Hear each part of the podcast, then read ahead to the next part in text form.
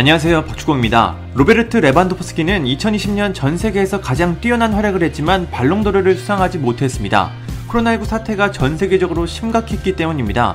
예상하지 못한 전염병은 우리 사회를 통째로 흔들었고 축구리그는 물론 모든 것이 멈췄습니다. 리그가 무관중으로 겨우겨우 진행이 됐지만 발롱도르 시상식은 열리지 못했습니다. 발롱도르를 주최하는 프랑스 풋볼은 코로나19 사태 때문에 역사상 처음으로 발롱도르 시상식을 열지 않았습니다. 이 때문에 피해를 본 건 레반도프스키였습니다. 레반도프스키는 당시 최고의 선수로 활약하고 있었는데요. 바이에른 뮌헨의 두 번째 트래블을 이끌었고 3개의 대회 모두 득점왕을 차지하는 놀라운 모습을 보여줬습니다.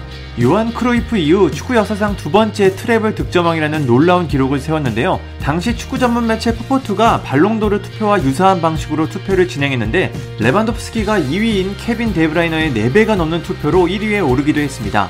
2020년은 이변이 없는 레반도프스키의 수상이었지만 불운이 겹치며 시상식 자체가 열리지 못했습니다.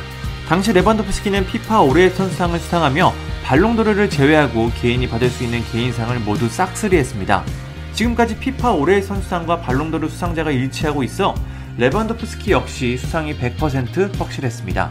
이후에도 레반도프스키는 꾸준히 뛰어난 활약을 보여줬습니다. 2021년에도 레반도프스키는 전세계 최고의 공격수로 활약했습니다.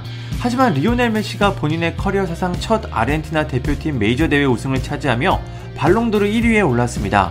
레반도프스키는 2위에 랭크됐는데 1위 메시와 점수 차이가 크지 않았습니다. 메시의 수상이 유력했지만 혹시나 레반도프스키가 수상하지 않을까 했던 언론들도 꽤 있었는데 그렇게 메시의 수상으로 2021년 발롱도르 시상식은 마무리됐습니다.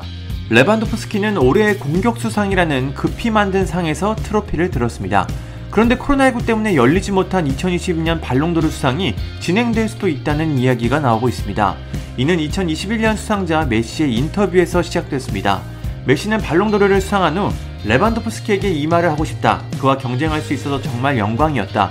우리 모두는 지난 시즌 발롱도르 우승자가 당신이었다는 것을 알고 있다. 프랑스 풋볼이 2020년 발롱도르를 수상해야 한다고 생각한다. 그는 이 상을 받을 자격이 있고 그의 집에는 이 트로피가 있어야 한다. 레반도프스키는 멋진 시즌을 보냈다고 말했습니다. 이 인터뷰가 전해지자 프랑스 풋볼의 파스칼 페르 편집장이 응답했습니다. 그는 메시가 한 말을 들었다. 우리는 그것에 대해 생각해볼 예정이다. 그러나 결정을 내리기까지는 시간이 걸릴 것 같다. 레반도프스키는 환상적인 선수이자 환상적인 사람이다. 그는 자신이 수상할 수 없다는 걸 알고 있었는데 참석했다. 레반도프스키는 작년에 발롱도르를 수상할 수도 있다. 다시 말하지만 할 수도 있다는 것이다. 우리도 아직 모르고 투표도 안 했다. 지금 단계에서는 어떤 예측도 하지 않겠다고 말했습니다. 메시의 발언으로 아예 가능성이 없었던 2020년 발롱도르 트로피 수여의 가능성이 생겼습니다. 개인적으로도 2020년 시상식은 열리지 않는 것이 맞다고 생각하지만 투표 후에 트로피만 개인적으로 전달하는 것은 하지 않았어야 했나 생각이 듭니다. 리그는 조금 딜레이 됐지만 진행이 됐기 때문입니다. 또 시상식이 열리지 못한 것이 코로나19 때문이면 개인적으로 전달하면 됐을 일입니다.